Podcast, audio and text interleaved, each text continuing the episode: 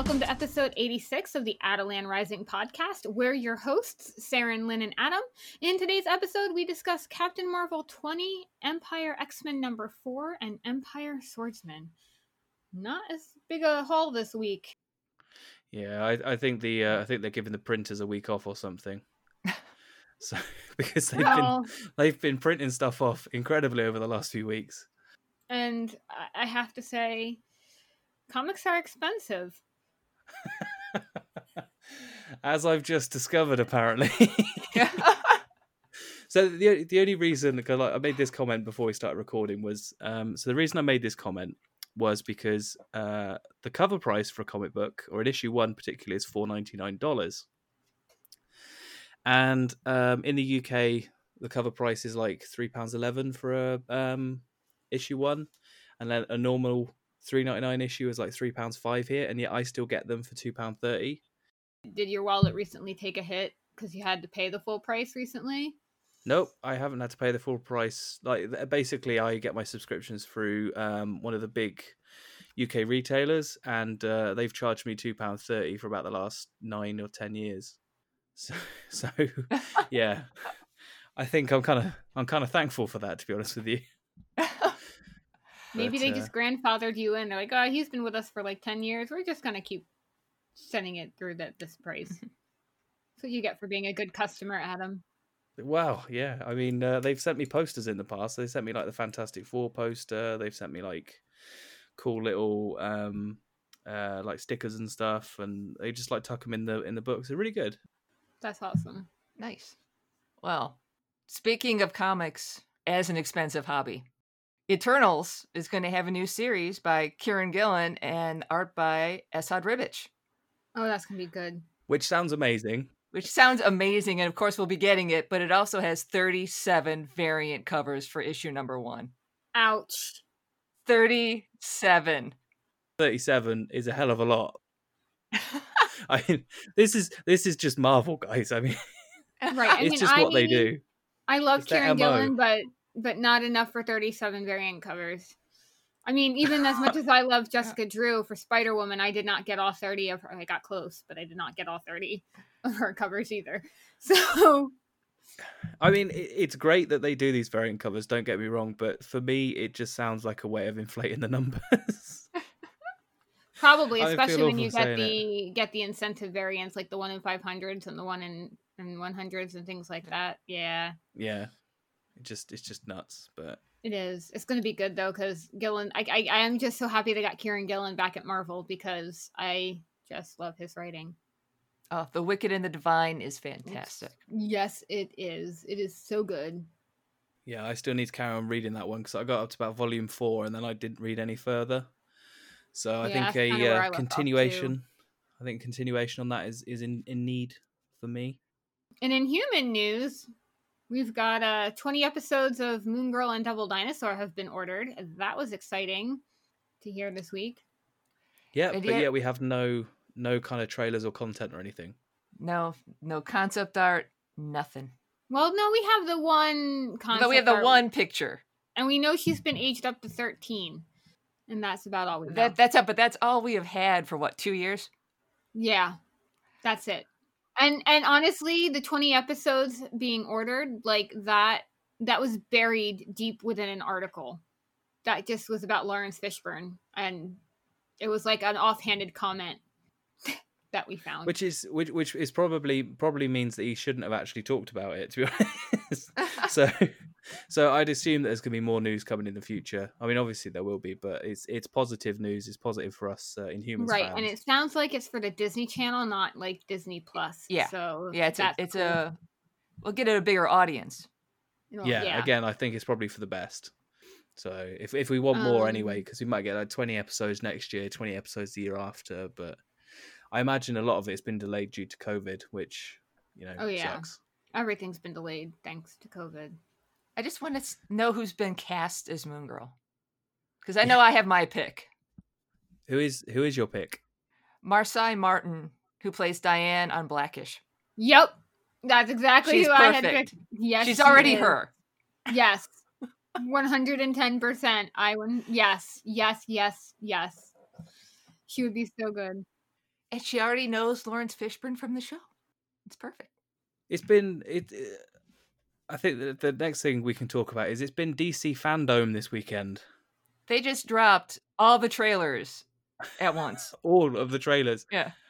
Now, now the thing that I really enjoyed about this was the Suicide Squad trailer, and I've never been excited particularly for anything DC ever. And the Suicide Squad just, just, I'm, I'm in on that. I'm, I'm, I'm It gonna go and watch that. It looks awesome. And it looks like he's doing it right because we've got a very large cast that you know is going to get pared down real quick. yes.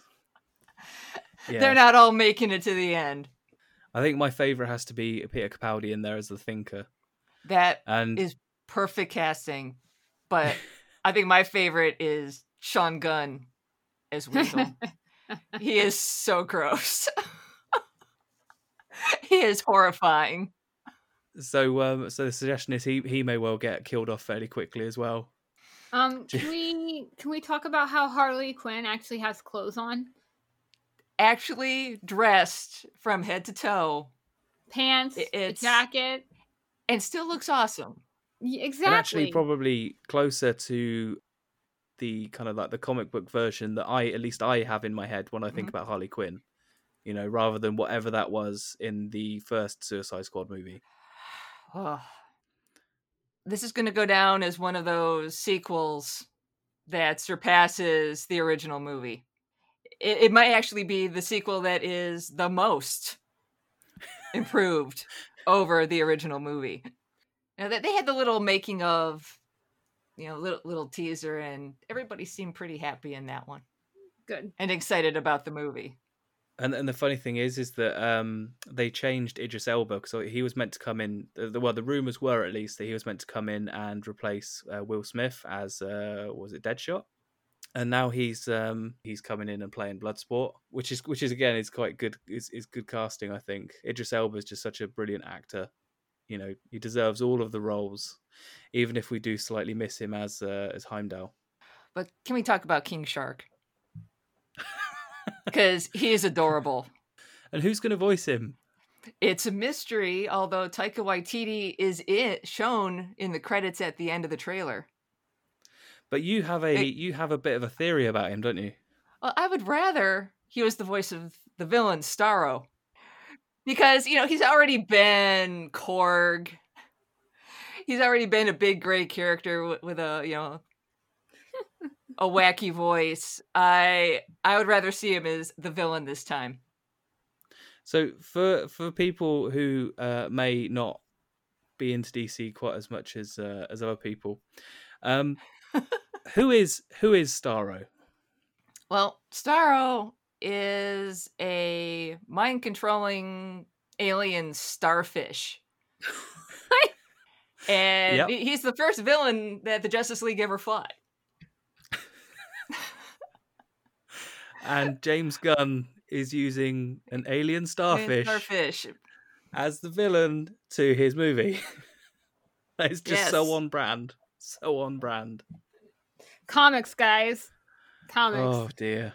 Did I mention he's a giant alien starfish? All right then. it's it's going to be awesome. Absolutely. I mean, I, I can't. I this is probably the first DC movie I've genuinely been really excited to see, just because of the cast. The lineup is so extensive, and it's like it's just brilliant. I think I think it's safe to say that that James Gunn is going to go full tilt into ridiculousness, which is perfect because that's kind of what I was hoping for. It, speaking of ridiculous, Nathan Fillion as whatever TDK stands for, but he's really obviously arm fall off boy. yeah, Uh, because because in in the logo, it's literally got his arms detached. Yes. And again, this was one of those characters I had no idea about until I saw this trailer. And I saw someone describe him as, as arm fall off boy or whatever it is. And I'm just like, I just picture an arm going like flying across the screen or something. I that don't is know. literally yes, that is literally that is literally his power. And I'm just like, is James Gunn just been huffing the glue for the last year or so trying to make this movie? Yeah. because it is just so so ridiculous. It's brilliant, but it's so ridiculous. It's it's the good kind of ridiculous. Definitely. Oh, and let's see the latest Wonder Woman in '84 trailer dropped, Um, That's good. which is good. I my only complaint was I, I need a better look at Cheetah. If you're going to go that hairy and animal like, they needed to change her face more like in the comics, where she looks more like a cheetah, not just have Kristen Wiig's face. Is it is it a bit like the movie Cats? It's but at least with the ca- it would have been actually better if it was more like cats because the, the cats aren't as hairy as cheetah is. It, it, it the, the face doesn't match the rest of her. Yeah, May- but maybe they're not done yet because it went by real fast and people were taking you know pausing and taking screenshots. yeah. I need to see her in good lighting. I mean, I, I'd kind of hope that that she was done because that movie was meant to come out in August, was it? Yeah, So because I like the way she Hmm. moves. She moves great. It just look. I- I need a better look at her better look, yeah. yeah. before I make my final decision. I think one of the one of the big my one of my uh, favorite things to come out of DC fandom was uh, the Batman trailer. That looks awesome. It looks so good. They've basically just taken Riddler and done like Zodiac Killer on Riddler, and Paul Yes. Dano is playing the Riddler. That is brilliant casting. And it's going to be more of a like Batman as a detective. Eh, it- Is what I get from this trailer. and it also looks kind of like he's just you know he's just going to go for it i mean in the trailer he literally just smacks someone until his face looks like it's probably gone to mush so i i'm incredibly excited for that i think i think robert pattinson is actually going to be one of my favorite versions of batman As my uh as my my good friend Miriam said, she goes, I didn't realize I needed Robert Pattinson as Batman until last night. it was just it was just the vengeance line the one at the end that's Yeah. like basically what settled it i was like yep he's here he's he's batman now And it's a good suit. I like the suit. and also the Batmobile was really good as well. Yeah. I really, I really like the Batmobile, and again, the cast is great. I think um, I'm, I'm really excited for this one, and it comes out next year, so so it's going to be brilliant. And well, the Snyder cut. I've I've only got one thing to say about the trailer. Hallelujah by Leonard Cohen needs to be banned. yes, it does. Be- yes. because it is so so overused. and how many Yeah. movies has It- it, been used in? Or or just give us a selection. Uh, here's a selection. Uh, it was in Watchmen, Shrek, uh, The West Wing, Scrubs, The OC, ER, Lord of War. Everyone feels the need to do a cover of it, so it was at the played at the 2010 Winter Olympics, the Hope for Haiti concert, and a whole bunch of weddings, which makes no sense to me.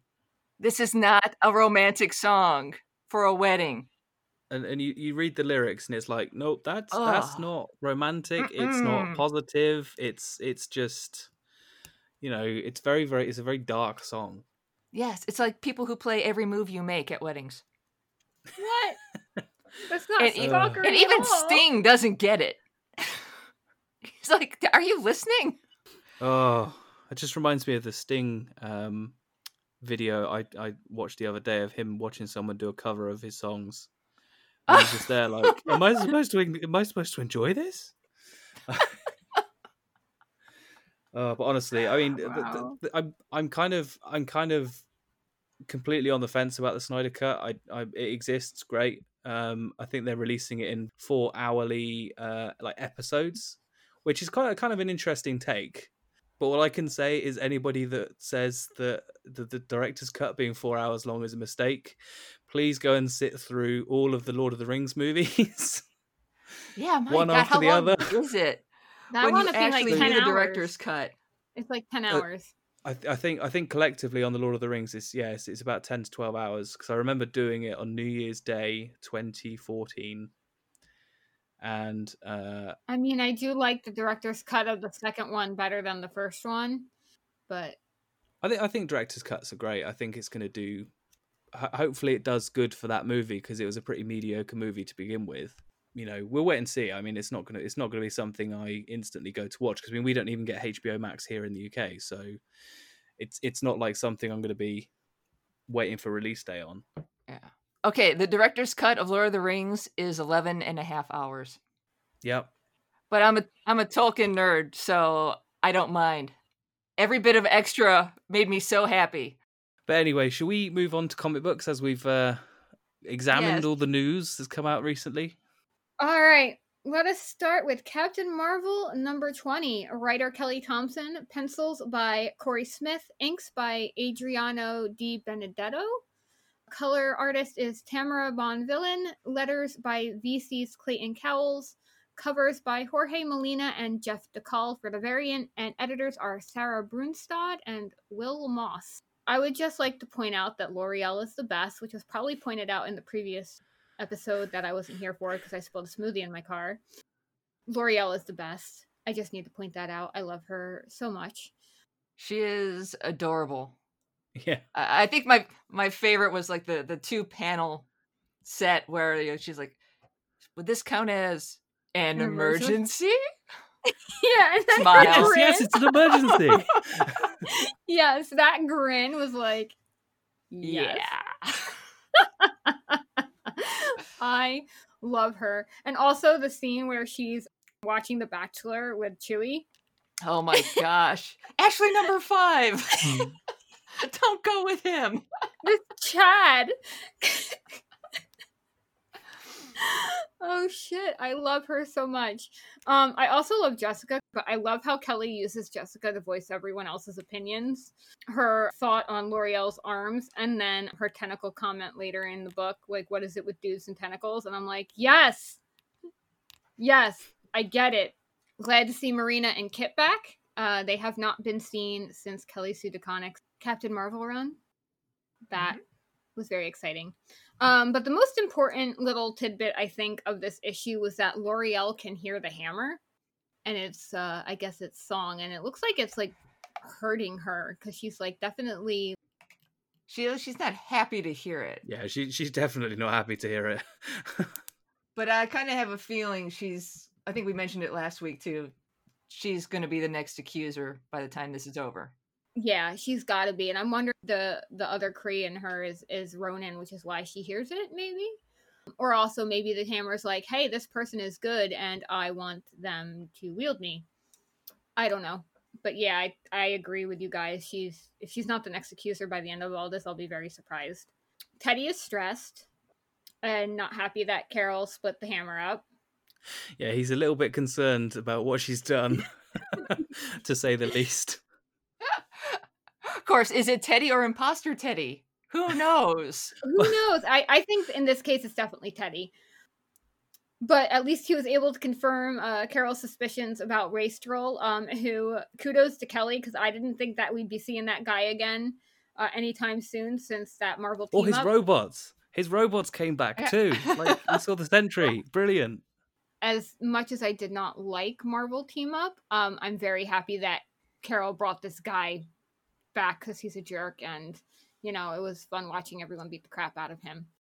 I think I think what I loved about that was the fact I read that issue, and then I was like, you know what, I'm going to go back and read some some classic Captain Marvel and and the Marvel stuff, and literally the first issue with Marvel just has him being attacked by a sentry, and it was just like, ah, there we go, Yeah. Dig- digging all the way back. It was really good. I love that. And uh, I'm trying to figure out why the Kotati have kidnapped Kit. Are they going after Carol, or are they going after Lauri-Ell, or I'm assuming probably both? But it's definitely a trap. Yeah, but what, I don't think it'd be a trap for Lauri-Ell because Lauri-Ell's never seen this child before except the photograph on a refrigerator. It's definitely a trap for Carol, though. But at least like Lauri-Ell called her Yeah. before charging in. Yeah, I mean Lauri-Ell's just gonna like split him in half, so it'll be fine. right? She's just gonna Like, wreck she them. she she hasn't missed leg day this week. Uh, No. oh, yeah. No, she, and she never misses arm day ever. I think every day's arm day for her. Day. Like leg day just Right? every other week. Uh, right? She's got like freaking arms the size of a tree branch. So Maybe that's why the hammer wants want, likes her so much because she's got those big arms. It's like, hey, Right? she could can really me. swing me. Yes. Right? Gosh, she'd like she'd do it in like a headwood cut. Like she'd just she'd be be like T-ball. Going back to talking about Tolkien, I mean that's how golf was invented, right? Right. exactly.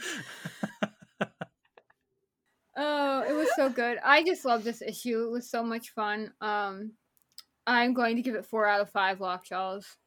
Yeah, I, I, I can't wait for this to. Uh, I think there's one issue left of the uh, the Empyre tie-in, or is it two? Yeah. It's the one, it's got the coffin with the Krakoa flowers on it, which is Yes. interesting. Yeah. Now, now I keep I keep trying to make this out to be a bigger deal than it probably is, just because there's a load of Krakoa flowers on there. But I, I'm just wondering if it was uh, artistic license used by the by the the, the artist. I don't But think also- so because it- Carol's got some big ties to the X Men. Yeah. She's Yeah. friends with a lot of Oh, yeah. X Men. If they're coming to the funeral, they're bringing their own flowers. Yeah, This just just put, put put it in a grave and just an entire like Krakoa gate appears above it.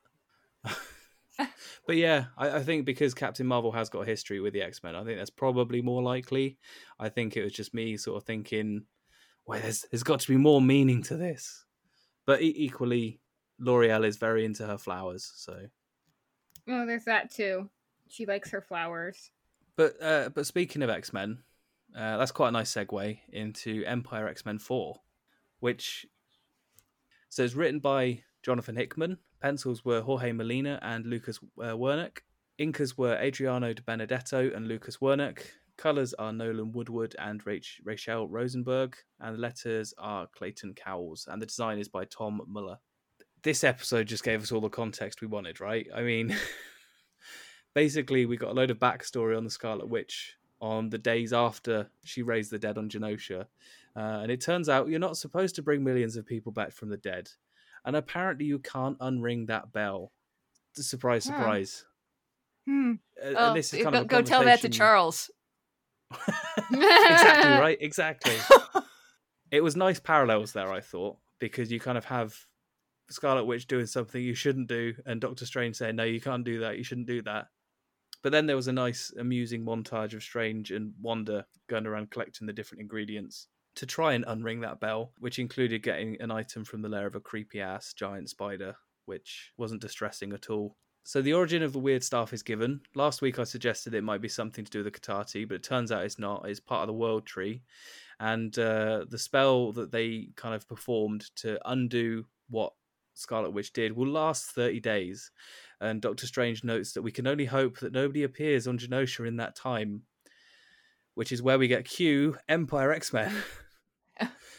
and then 29 days later is when all this stuff happens. Um, although I have made the comment of uh, why why does it have to be 29 days later? They could have made the ter- used the term 28 days later, and then they could have actually like put a couple more zombie references in there, which would have been It's really good because that's one of the f- one of the few zombie movies I actually quite enjoy. Zombies freak me Right. out. I just think they're gross. Yeah, I, I can't. think of they're. I- I, I said it before, but they're unsanitary, and I don't like them. nightmare fuel. Also, in this issue, Beast shows that he's still a fairly morally ambiguous character by stealing things from horticulture, which, in the grand scheme of things, I really don't care about. I don't really like horticulture that much. And then uh, I don't know. I, I think this issue is just a bit. It, it gave an awful lot of context, and then you You kind of brought their some. combine tractors. Move the zombies down. That would have been that would have been even worse. just ended the issue by uh, Venom and uh, Conan saving the day. but I think the the best part of this issue was the fact that Explody Boy, you know, the really important mutant from mutant from earlier in the series, um, who warned the Kotati what they would deal with. He he got his own few panels. Basically, he was brought back by the resurrection protocols, and he found his zombie self, which again isn't weird at all, right? Uh, No. okay, um, wow. Yeah. Yeah. All- Yeah. All, all I'm gonna say, I'm gonna say about this is that I got more out of that little kind of to and throw between uh, Explodey Boy and his zombie counterpart than I have done out of anything else in this series. Like that, that was is the true. nicest- It was the best part of this. and uh, yeah, I feel more attachment to that kid than I do this entire series. I'm sorry, but it was just it's just been so so disjointed. But luckily, luckily, the zombie explodey boy destroys the ugly Kotati monsters once and for all and saves the day. And this is where I think we've got a few things to say. well, I- want to. Uh, first, I'm gonna. I'm just gonna start with. I didn't understand Wanda's reasoning at the beginning because they have a resurrection machine, and then Jordan D. White confirmed on Twitter this week that the mutants haven't told anybody they have a resurrection machine. Yep. Which I, I- I think it's going to be hard to hide after a while.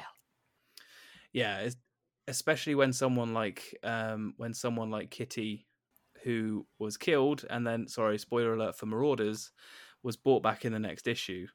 Um and her death was very visible to well, I mean it wasn't very visible to anybody else, but what happens when you get a visible death to a mutant? And then you see them two weeks later, just like going to the shops or something. It's it's a bit. Are, are you like in quarantine for you know 50 years? Uh, you No, died just in get, uh, public, so you got to stay on the island. Or right? or they just do the typical Marvel disguise and just give them a, a cap and some sunglasses and they're fine. Yeah, Right. trench coat, trench coat and fedora. Everything is cool. Completely feel- unrecognizable. Right? I, I think I think what really annoyed me about this issue was the fact that Scarlet Witch in the past 15 years since House of M has had a huge amount of character development and they're just completely completely ignored. I'm not a fan of Wanda, but I even say that she deserves better than what she got here. this I think I think what Issues- annoyed it seemed to be written for people who don't like Wanda. I don't like Yes. Wanda, and I'm still mad that Wanda got like everyone wanted to hate on her. I guess maybe that's changing, but she was never a character I related to or cared too much about. But I'm sitting here going, "That's kind of shitty, dude." I think it's just the, the my, my problem with it is the fact that in House of M she was manipulated into doing what she did. She was manipulated into getting rid of all the mutants, and she has atoned for those. Um, you know, atoned for her sins, if for lack of a better phrase.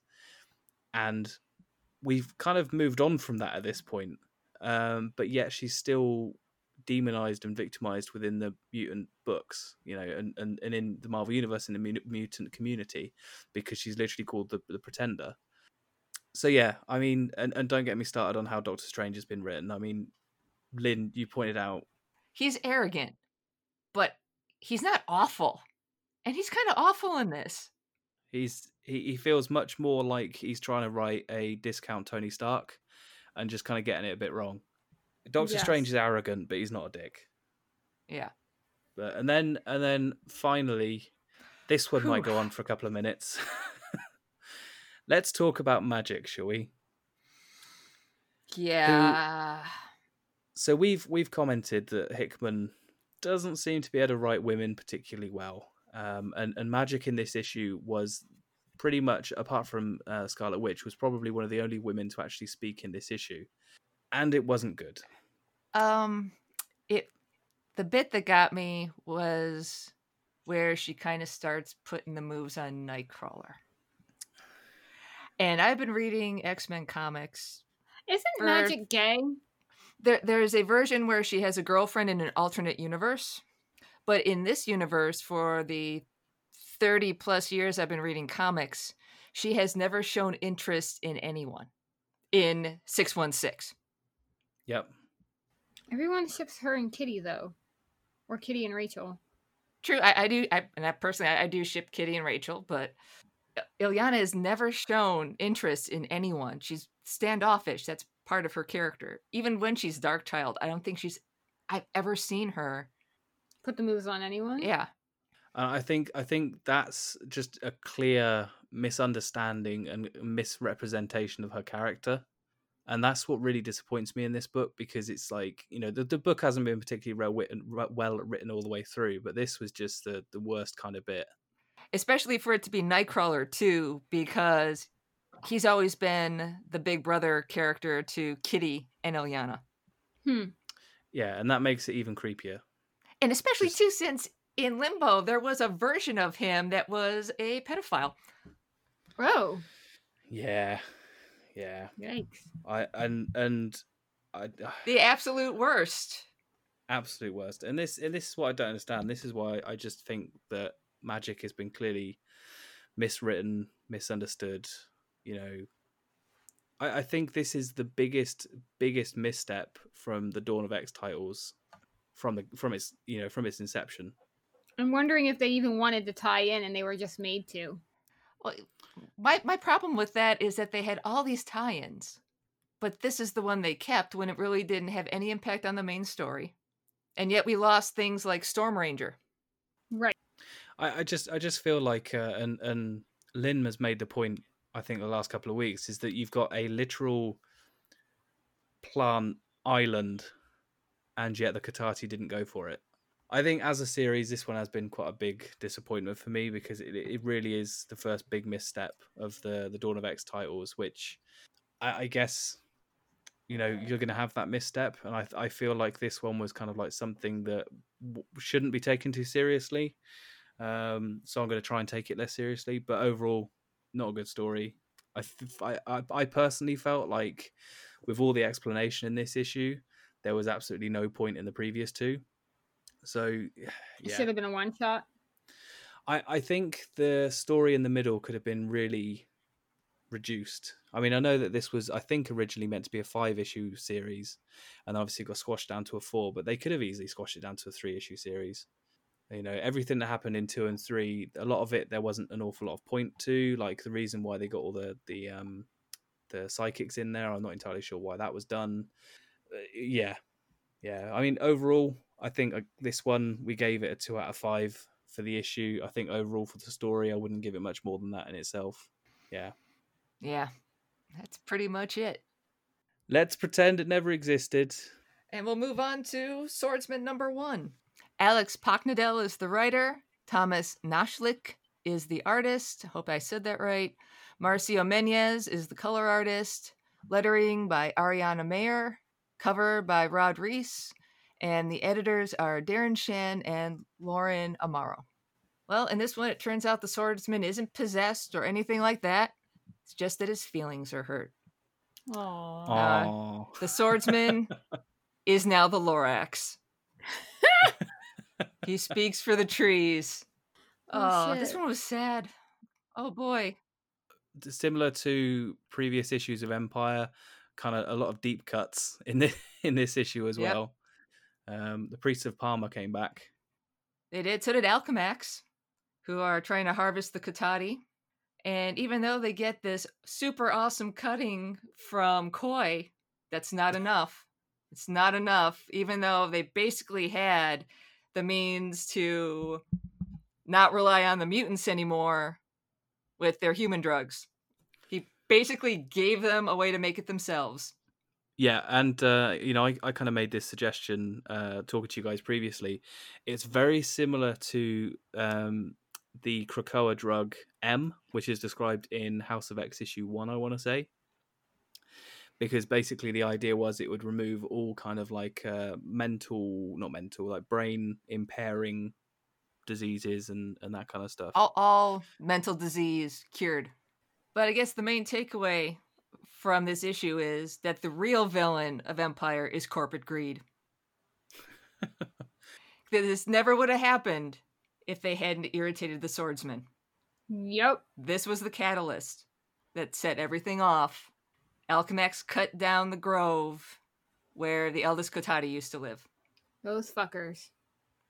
I, I I thought it was a good a good kind of line to pull on. Yep.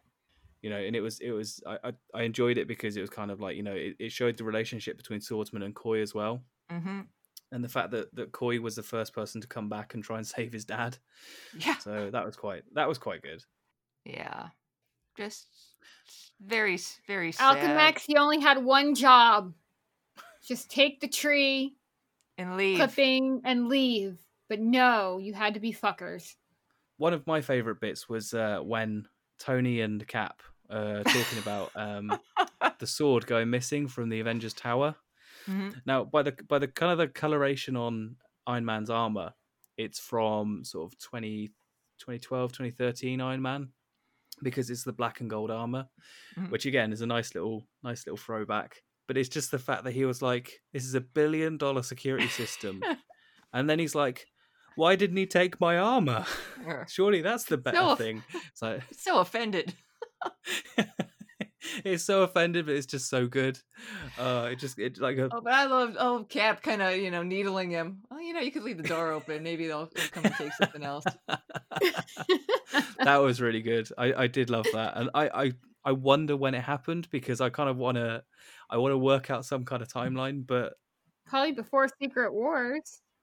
Oh, easily, yeah. This was um, I mean, Iron Man had his uh, black and gold armor, I think, at the end of 2012, so it was just after uh, AVX, and uh, he had that all the way through to. I, I, yeah, I think it's basically Secret Wars that he had it all the way through to. One of the best armor sets, in my opinion. But Al- Alex Alex Paknadel has surprised me quite a lot because it's not a name I've um, heard of before, but he's he's a really good writer. He is. I hope he gets more work for Marvel in the future. Yeah. Absolutely. What what else did he write that we really enjoyed? I can't remember already. He wrote he write- another one of the one shots. Yeah. Yeah. Was it the Mantis one? Uh, wasn't it the Celestial Messiah? Yeah. I believe so. Yeah, Celestial Messiah. that because, was really good.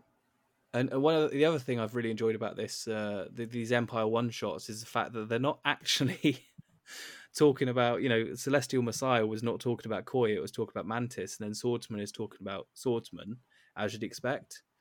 But it, it kind of they've not really totally focused on their uh, specific titled you know heroes, which I've kind of enjoyed because it's actually nice to see lots of other people featured. And the Swordsman is someone I've never really read at all before. Yeah. I can agree with all of that. And um let's uh, get Alex Paknadel a ongoing Marvel. And it was nice, the little Don Quixote quote at the end. And that, spoiler alert for Don Quixote. Uh, this quote from the. a- Spoiler a- alert on a hundred year old or more. just in case. It's from the end where Don Quixote wakes up from a terrible sickness and he's regained his sanity and he realizes he needs you know, to stop going out on quests and that it was all a delusion. Sad. Yeah, it's very sad.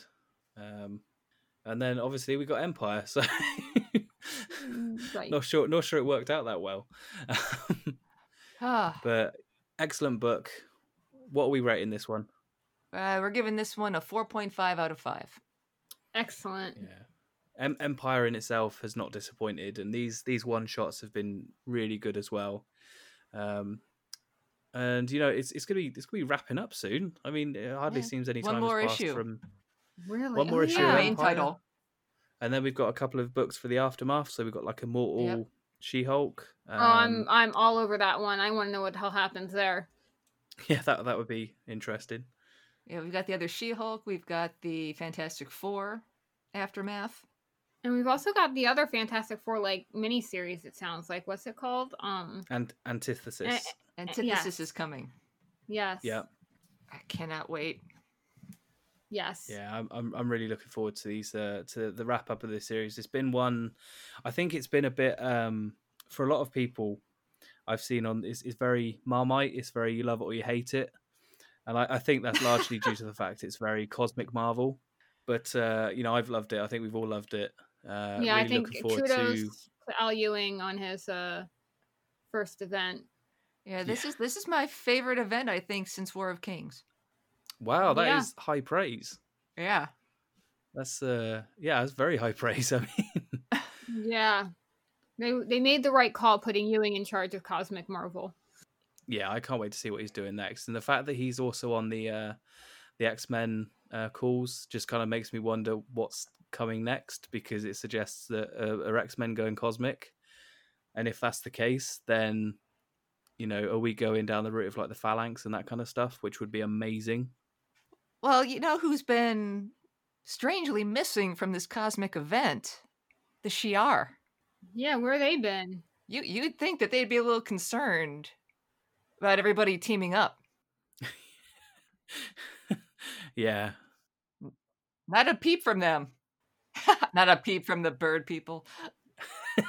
get it, get it. I'm silly. Uh, yeah, I, I, I really want to see the the Shi'ar get involved somehow, um, and they, they kind of they kind of have to because we've now got the X Men who are like almost entirely united, and the Shi'ar have been such a big Huge part, of their of their- history yeah. And it's like and then yet to be seen and i think uh but i think they were alluded to back in um uh, back in house and powers of of x uh so you know hopefully they come soon and hopefully they get involved in cosmic marvel as well i'm really looking forward I think it's really only a matter matter of time for them. Really, I think there's going to be some big thing with them that's going to blow the roof off of everything. So it's only a matter of time. I have a feeling. yeah but uh yeah so Al, Al Ewing i'm i'm looking for really fun things coming from him soon Uh, His Guardians of the. Galaxy has been fun. Yes, it has. Yeah, obviously his Inhumans from uh, 2018, I want to say. They yeah, were really good Royals as well. Good. Yeah, Royals and Judgment Day. That was great. But yeah, good stuff. Excellent. So, uh reading recommendations? Do we have any? Yes. Wow. Sorry, I, I'm just gonna. Uh, I'm just gonna mention that Maestro came out this week by um, Peter David and uh, German Peralta. Uh, Who of is the course he did sweetest guy you will ever meet, and he also drew Strike Force. So just saying. Yeah, And Maestro basically explores the kind of the the origin of Maestro, who, if anybody's unaware, he's kind of like an, an alternate future version of Hulk. Um, and uh, yeah, it's never been really explored before, and this is a really good one. I'm, I'm really enjoying it. It's after like a, a nuclear holocaust happens, and MODOK's in it. Old man Modoc is in it. It's uh, it's very good. Highly recommend that one. Excellent. Well, for me, I know before I had said I read Gideon the Ninth by Tamsin Muir. And the second book of the trilogy is out, Harrow the Ninth. I just finished it last week. And it was spectacular. It surpassed the first book, which I didn't think was possible. I'm giving it my highest possible recommendation. I don't want to say too much about it, lest I ruin it for anyone. My, my only piece of advice, though, is you might want to write down the names Good to know. because of there's a big- lot of people and they're all paired up and they have some names that are hard to remember and when you get to the second book you're going to need to remember everybody's name it's like dune that way there's a huge cast of characters Good to know. and they've got a first name and a last name and sometimes a nickname and they're all used interchangeably Oh Jesus.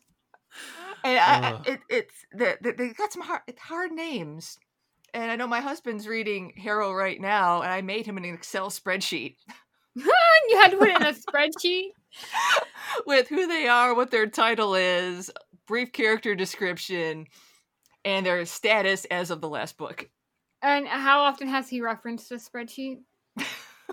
It's it's open all the time whilst he's Uh, reading it. It's his just- bookmark. Good to know. It's his bookmark. it's Shit. a little quick it's a little quick reference guide so you go down Yeah. from the top and across from the side just to make sure that you're talking about the right person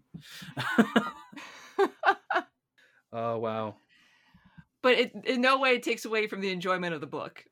So you now that you have said that you have the spreadsheet, people are probably going to come to you going, "May I have the So spreadsheet?" she please.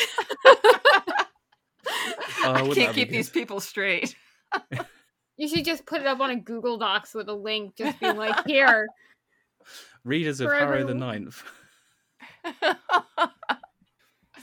Wow, No, that's really good and and that's the series that you said last week was kind of like uh if you're a fan of uh, warhammer Uh, 40k Yeah, it's a it's a lot, lot a lot like Dune. It's got a sprinkle of Warhammer 40k in there.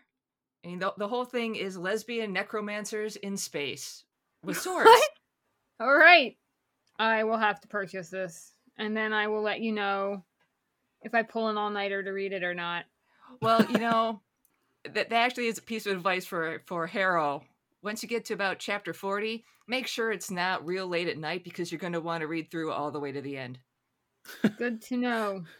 N- Not like I'm speaking from experience or anything. Not at all. Not at all. Like you're Y- I, I have pulled an all nighter to read a book in one go, and I will do it again. It's been a while. But I will do it again. And it sounds like this might be one that I will do it with. So that just tells me that I just need to Mm. set aside a whole day to read the book. Yeah, it's funny because Lynn has actually been awake for uh, 72 hours now. I understand the feeling well, but you know, there's there's got to be something to be said for binging a book all in one go. You get that really great book hangover, and it's such a great feeling. Or maybe I'm just a masochist. I don't know. I don't know. I used to do that with like uh, the the one that I distinctly remember doing it with is like the um the last two Harry Potter books. I remember getting them on like a Friday or something whenever they were released. Yeah, I did that with the last Reading three. them, yeah, basically all the way through to right uh, to to the end, and you know, I, I used. But the problem was, I used to get to the end thinking, well, I just read that in one go. I'm gonna have to go back and read it again. So, so I'd sit there and just and just read it again over the next few weeks because I'm kind of one of those people where I like to read something and not take my time over it, but I like to just kind of take it all in, and uh, which is kind of why I'm I'm whenever I want to read an, a, a complete volume of comic books, I will read them in single issues and then go back and read them all as one go, because then there's lots of stuff that you missed first time round, and uh, I love that Yes. about books. Yes, and I will I will I will absolutely like binge a book and then I will go back and read select chapters and be like, "Wait a minute." And yeah, it's so good. Gotta love books. Books are good for your brain. Read them. But uh, have you got any suggestions, uh, Saren? Um, no, because I've been obsessing over Spider Woman recently, and uh, Carol's not the only one with undiscovered siblings, and that's all I'm just gonna leave it at. So, uh, yeah, So, if you guys have any comments, suggestions, or uh, recommendations for us for stuff to read or review, please do get in contact. Uh, on Twitter, we are at Attilan Rising One, and our email address is the show at attilanrising.com. Um, and we look forward to seeing you in the next episode. So, thank you for listening,